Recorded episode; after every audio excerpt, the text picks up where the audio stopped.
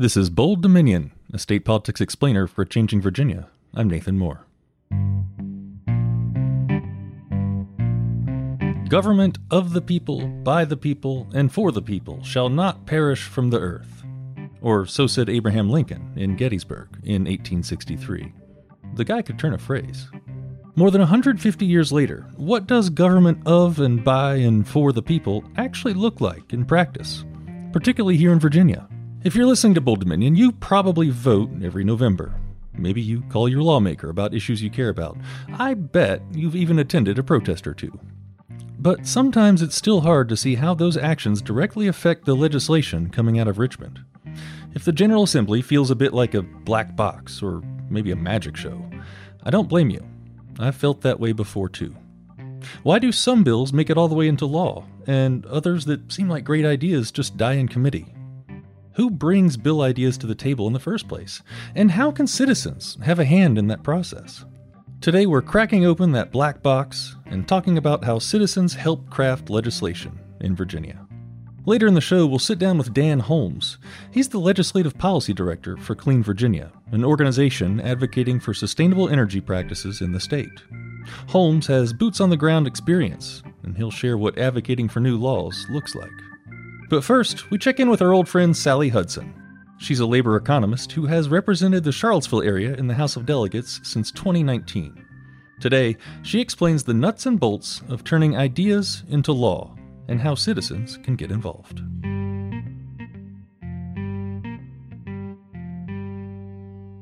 Yeah, so to start off, I was wondering if you could give us like a quick overview of um, how bills are passed into law in the Virginia General Assembly. Sure. So the General Assembly is not that different from the U.S. Congress. There is a House and a Senate, and typically bills are introduced in both chambers, and they go through a committee process, which is a small group of people who get to vet the bill first.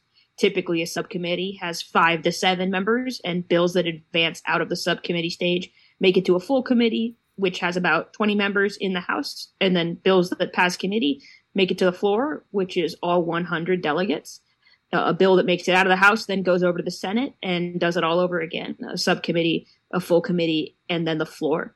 If the House and Senate pass slightly different versions of the bill, so maybe they pick up some amendments along the way, then the bill goes to what's called a conference committee, where we iron out the details between the drafts, just like they do in Congress. And then a bill that makes it out of conference goes to the governor's desk, where he can do the same things that a president can. He can sign it, he can veto it or he can send it back down with amendments that the legislature can then consider adopting or overriding. And at the end of that process, the, the bill gets signed or vetoed by the governor and signed bills become law on July 1st every year. Looking ahead at the 2023 General Assembly, what sort of bills do you expect to see passed now that we have like our current divided state government? So when Democrats controlled the House and the Senate and the governor's mansion, it was the first time that had happened in a very long time. And so there was a long list of bills that hadn't passed that were actually really popular among Virginians, whether it was basic gun safety measures or ending longstanding discriminatory provisions in Virginia state code. So I think that Virginians got the sense that a lot of bills can get passed very, very quickly because there was this big queue built up and we saw breathtaking progress in very little time. We're now in a very different environment. We have divided government with Democrats controlling the Senate and Republicans controlling the House. And what that means is that a lot of bills come out of each chamber only to die in the latter. So you have bills that come flying out of the Senate that express progressive values, and then they're dead on arrival in the Republican House. And you have bills coming out of the House that express Republican values, typically things that roll back progress that we made during my last term. And, and then they're dead on arrival in the Senate. So these days, most bills that get introduced don't pass. And that's been like whiplash for a lot of Virginians because they were used to all of these bills getting introduced and then passing and then being signing and seeing all this change happen very quickly. Now, most of the bills that you see are, are mostly messaging vehicles where both sides are expressing what their priorities are while understanding that there's a really good shot the other side won't agree. So when you've got that divided government situation, it means that the bills that do pass are the ones where there is broad bipartisan consensus. And unfortunately, there's too little of that these days. And so the bills where there is a lot of consensus tend to also be the bills where there's pretty low stakes. They're relatively non-controversial things, technical little tweaks um, about relatively small policies. It is more difficult these days to find things that are amenable to both the House and the Senate. I would say the exceptions, the things that do manage to make it through lately have been budget measures where they are making investments in long-standing holes in the budget. So this budget does see good money invested in behavioral health providers who everybody knows are sorely needed and were before the COVID pandemic. But COVID made that that work absolutely urgent. Likewise, we saw the General Assembly finally put uh, a little bit of money behind school construction, which has long been neglected across the Commonwealth. Nowhere near enough by my um, lights, but I think still a good start. So the kind of universally popular stuff is the kind that makes it through in divided government. For you as a lawmaker, like what is the best way for constituents to reach out? Um, another way of saying this would be like what catches your eye as a lawmaker? When I think about what catches my eye most. In some ways, I have a pretty simple theory of my job, which is that I should be working on whichever problems I hear people in our community talking about most. So in our community, that's affordable housing, one, two, and three, climate change, four, five, and six, housing, seven, eight, and nine. Uh, and then after that, healthcare, job stability, um, workforce shortages, all of that. So, um, you know, I think that's that's the job of a delegate is to stay really deeply rooted in the needs of their neighbors and and to be working on those those problems. So um, you know that's really the the kind of stuff that catches my eye most. Um, and and a lot of that work surfaces from just the day to day conversations that you have with your neighbors. I mean, we I think back to one of the bills that I carried this session that became law in July was um, about ending the the predatory debt collection practices that we saw through the UVA health system and, and VCU in Richmond, where we had patients racking up enormous medical bills and not being able to pay them off, and then seeing really aggressive debt collection efforts like seizing uh, wages and, and putting liens on homes and cars. That's the kind of thing that surfaced from talking to constituents and then ultimately in national news uh, and that should vault to the top of a of a delegate's priority list. Um, you know, I I work on unemployment payment issues because that's the number one reason why constituents called my office in the last two years. Uh, in some ways, just working on things that are the the num- are the reasons why people call you um, is is what matters most um, in terms of what's the best way to reach out, I do my best to be available on as many platforms as possible. So, you know, if you're an email person, you can always catch me on email. If you're a social media person and you want to shoot me a message uh, on Facebook or Instagram or Twitter, you're more than welcome to slide into my DMs. Um, and, you know, I try to be physically present in as many places as possible around town because I think some of the best conversations happen when you see somebody at the park or the festival or the farmers market or the grocery store and they just grab you by the elbow and say, Hey, can we talk? So it's a little bit everything. Gotcha. Okay. So let's say someone has reached out, called you, talked to you, slid into your DMs, whatever. Um, now that they've contacted you, what is the next step? Well, I, I think the first step, step zero, is diagnosing whether they need a new law or not because not every problem needs a new law to solve. Sometimes what we need to do is connect them with an organization or with a resource that already exists and is working on the thing that they care about and is just not yet on their radar. So sometimes people write into me and say, I want you to carry a bill that does X. And I say, Did you know that that's already legal? And organization Y can do that for you. And here's their number. Let me introduce you. Um, I so the I think the first question is like, do they actually need new policy, or is this really just a matter of connecting them with something that's already in motion? The next step, I think, is assessing which level of government is best suited to do their job, because sometimes people write to their delegate because I'm the elected official they know, but the problem that they want to solve is really better handled by the board of supervisors or the thing that they need is really a matter for the US House and Senate. It's not something that state government really handles. Like, I am not the best person to call with a problem about the post office or foreign affairs because that's something that's settled by the federal government. Likewise, there's only so much that I can do as your delegate to make your trash pickup happen faster. But if you want to talk about something that's going on in the public schools or with labor law or um, you know the the pipelines or utilities, like that's the kind of stuff that's the purview of state government. So I think step one is figuring out who holds the lever that gets to work on the problem that they need. And then I think after that, it's really a matter of understanding how much support there probably already is in Richmond for the idea that they have because it, you it may not be something where you need to build a big political coalition. Like it, it may be something where you can actually just bring folks together um, legislator to legislator because it's it's a problem that was not yet on the legislator's radar but once you explain it to them it seems like it's got a pretty straightforward solution. It's not super controversial.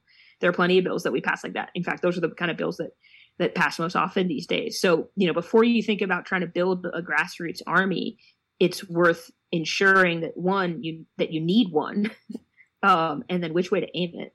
The other thing that i think can be sometimes really hard to hear for constituents is that there is only so much you can do to influence the vote of someone you can't vote for.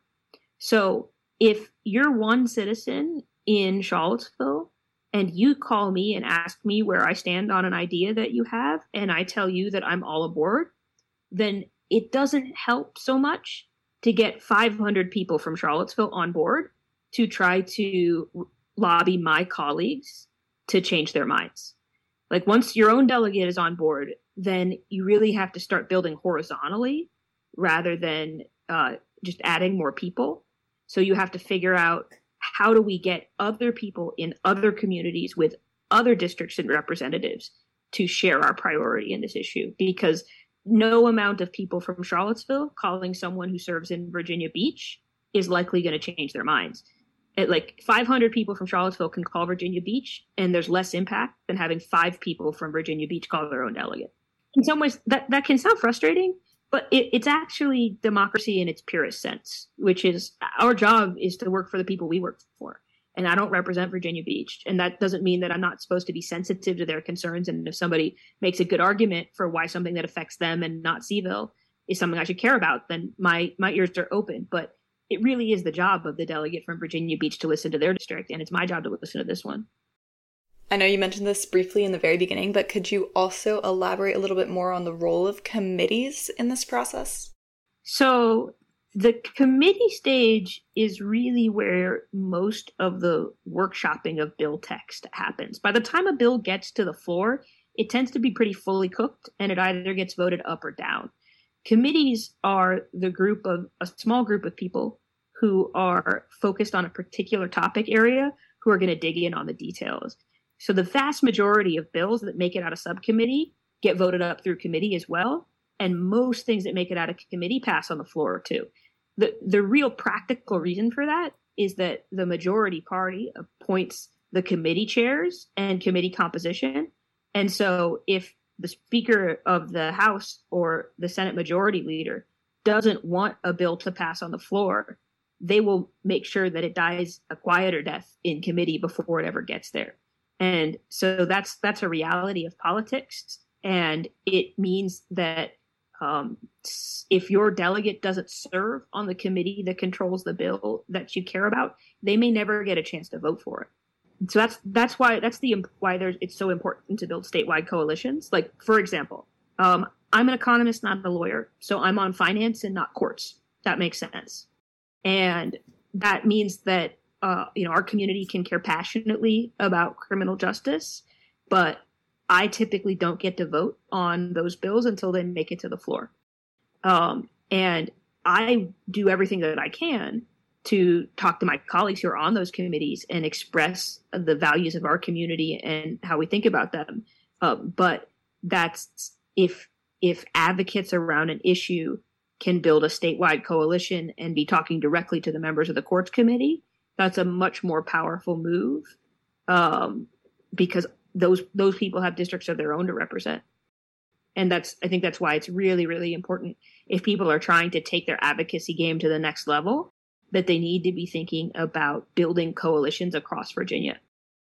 Sally hudson is a member of the virginia general assembly representing house district 57 stay with us. We'll be back after a quick break you're listening to bold dominion a state politics explainer for a changing virginia visit us online at bolddominion.org if you've ever had a question about state politics, let us know. Maybe we'll do a show about it. Shoot us an email at bolddominion at virginia.edu. You can find us on Apple Podcasts, Spotify, and wherever fine podcasts are served up. Go ahead and subscribe, and leave us a nice review while you're there. Bold Dominion is a member of Virginia Audio Collective, online at virginiaaudio.org. You can check out all the podcasts from the collective, from science to history to music and community affairs. We amplify the voices of people in our community and help them tell stories that matter. You can listen and subscribe at virginiaaudio.org. So, crafting new legislation. We've figured out more about the process from the lawmaker's side. What does advocating for bills look like from a grassroots perspective? Dan Holmes is the legislative policy director from Clean Virginia, and he breaks it down for us. Clean Virginia describes itself as an independent advocacy organization. Could you just like give a quick definition of what that is? Yeah. So we're a nonprofit organization. We advocate for affordable clean energy in Virginia. Our legislative team advocates for issues at the General Assembly, and we work with several partners to support lasting public movements that encourage lawmakers to put the interests of everyday Virginians first. As far as advocacy is concerned, we work with member based organizations. We inform them and work with partners on a whole host of legislative issues. Um, when we're able to you know, provide them materials that can amplify our concerns. Um, you know, Clean Virginia tries to act as a resource to those those individuals, uh, especially legislators, when they come to us asking us policy questions and try to provide them the materials that they would need to be successful. Um, but as far as our efforts at the General Assembly, it's mostly tied to, again, the lobbying side and, and the legislative reform. People begin to start thinking about, oh, the session's happening like kind of right before January. But obviously, you guys probably be working on that way before. Like, when does that lobbying and talking with lawmakers begin? Policy discussions happen year round. Um, major things can pop up at any time and cause you to shift those those discussions and take on new priorities. Um, having said that, uh, the main part of your focus as far as legislative efforts, you know, you'll be meeting with patrons is in early fall, you know, because that's when they're preparing for their legislative agenda. You know, uh, legislators have bill limits and other things that they have to contend with. There are a lot of good ideas are thrown at legislators all the time, and uh, ensuring that your policy kind of rises to the top. It, it, it requires a couple of different things. It requires, first of all, um, getting that idea in front of the legislator in a timely fashion so they're not running into bill limits later. Um, it also requires, uh, you know, making sure that that patron is as informed, as well informed as they can possibly be as it relates to that policy. And really, at the end of the day, the selection of a patron is almost um, probably one of the more important factors in this. You need to find a patron that not just wholeheartedly believes in the idea, but will fight for that legislation, that will fight off bad amendments, that will make sure to shepherd it as much as you want to shepherd the bill. Ultimately, at the end of the day, it's the legislator that has to carry that bill through session. Um, so, providing all the support that they would need and um, anticipating the arguments prior, uh, before questions are even raised, ensuring that they have the answers if questions are raised on the committee, that kind of thing. Could you break down a little bit further, like what the process is of finding a patron? Yeah. So when looking for a, a patron, you want to find someone who's already, you know, if possible, somebody who's already shown themselves to be a champion on that issue. Um, you need somebody well positioned. Uh, usually, what's what's best is to have somebody well positioned on the committee that will hear that bill. Um, you know, whether or not you choose to introduce the bill in the House and the Senate um, is really a, a choice based on what policy you're pursuing. Sometimes you know it might have an easier road in one body versus the other. So you would want to only introduce it in that body, let it get some support, gain some momentum, demonstrate support to the other body for the policy from from you know, and then at that point, you know, you, you hope that it would cross the finish line. Um, so ultimately, I would argue, whenever possible, if you want long lasting change, you need to get a plurality of legislators, and that means from both parties. Um, you know, you can have a partisan victory, but all, oftentimes those don't last the, the, the test of time. Um, I'd much rather see a policy that's been embraced by the entire legislature, or at least a majority of the legislators, um, and, and it be a bipartisan reform uh, that provides me some level of comfort that that policy is going to stick. You know, it doesn't doesn't always require bipartisan support. I mean, some of the bills that in my time um, that I felt you know really great about, I honestly did not seek bipartisan patronage. I just sought the right patron. But the issue was one that was bipartisan in nature and did not have an issue, you know, gaining that steam, gaining that that that uh, support. Um, but if you know that that bill, that idea is going to have enemies, it's better to have bipartisan support. And having patrons from both parties introducing the bill ultimately resolves some of that conflict. Yeah. I'm curious, like, what are the strategies that you use in order to um, build support across the state of Virginia for a particular piece of legislation? Well, one is, um, again, partnerships. Uh, Clean Virginia is not uh, is not an advocacy or organization such that we have a membership. Um, we rely on groups that are of like mind to uh, push the policies that you know we feel are, are necessary to um, create a, a, more friendly environment for the ratepayer. Again, I think a lot of people can agree certain things shouldn't be that way. Uh, for example, we should not be allowed to use campaign funds for personal use. Unfortunately, last year that that bill was shot down once again, and I, I, I just I haven't met the everyday Virginian that would think that that's okay, and most Virginians don't know about. Privileges and elections. Uh, that's the committee, House committee that that ended up killing that bill. It came over with a 37 to three vote from the Senate. The House in 2019 passed a similar bill unanimously. So something happened I don't want to comment on what, but I will say this, this is not, this should not be a partisan issue. This should not be a hard vote. And the citizenry, I would hope, um, would put pressure on their legislators to, to rectify this. Yeah.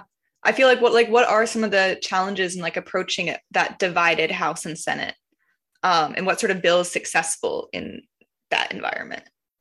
Um, again, a divided house, and Senate. I've never seen it more divided in my 20 years. I mean, in the environmental community and, and doing state work at, at Richmond.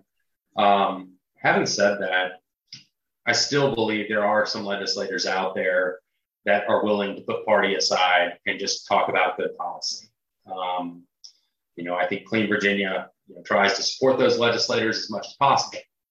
But some of these issues, like the last one we just talked about, that should be a no-brainer. Now, other bills are much more complicated.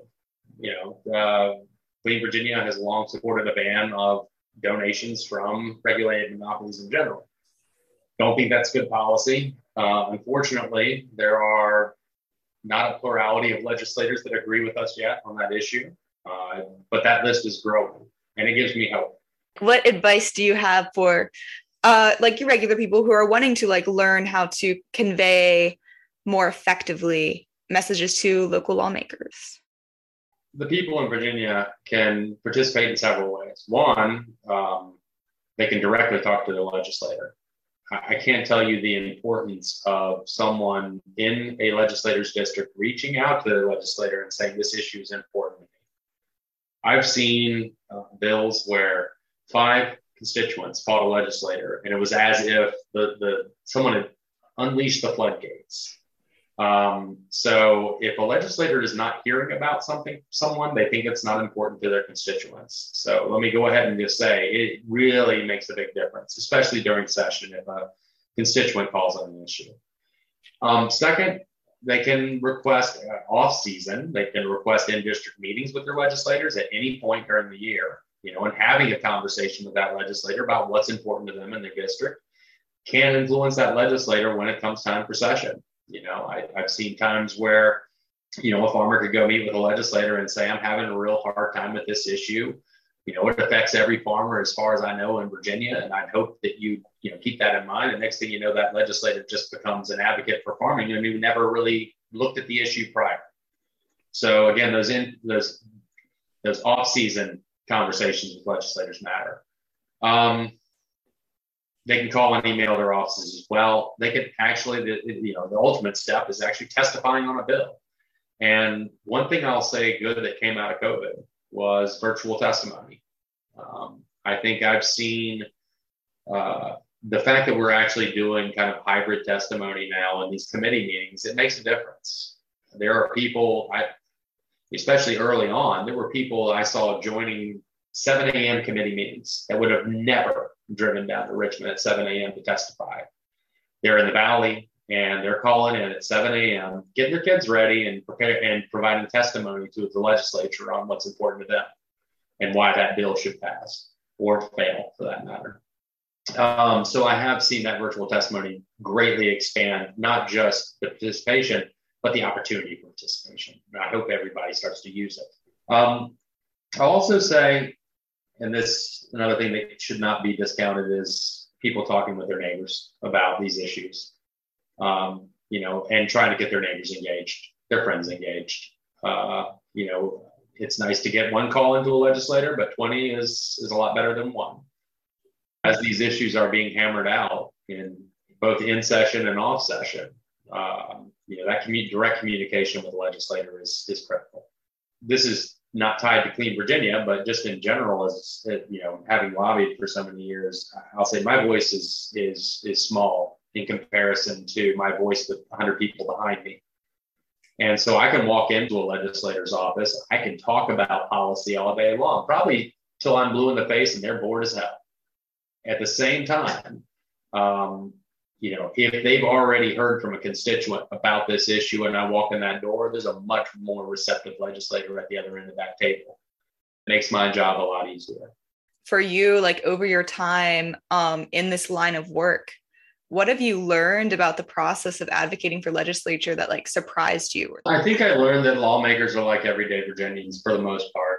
You know, I think there are some that have probably been around for a long time and I'm not necessarily um, speaking to all lawmakers or speaking about all lawmakers. I, but I, I do find that most of our representatives in Richmond are just people at the end of the day.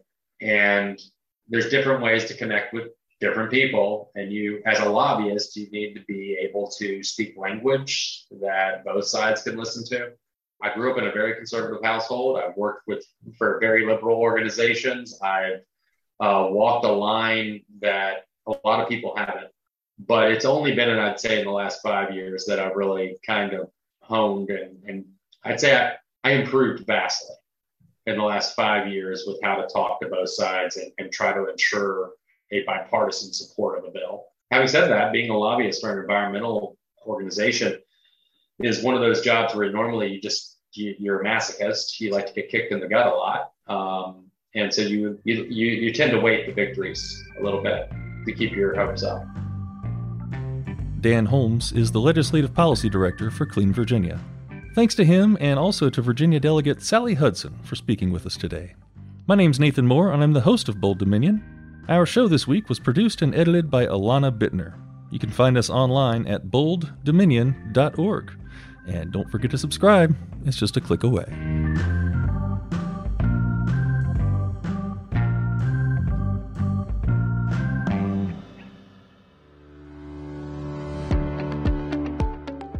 VPM Daily Newscast is exactly that. The VPM News team is working hard so every weekday morning a new episode is ready to start your day with all of the state and local news stories you need to stay connected to what matters in your community, all in 5 to 10 minutes. Jumpstart your day with the VPM Daily Newscast on NPR One or wherever you get your podcasts.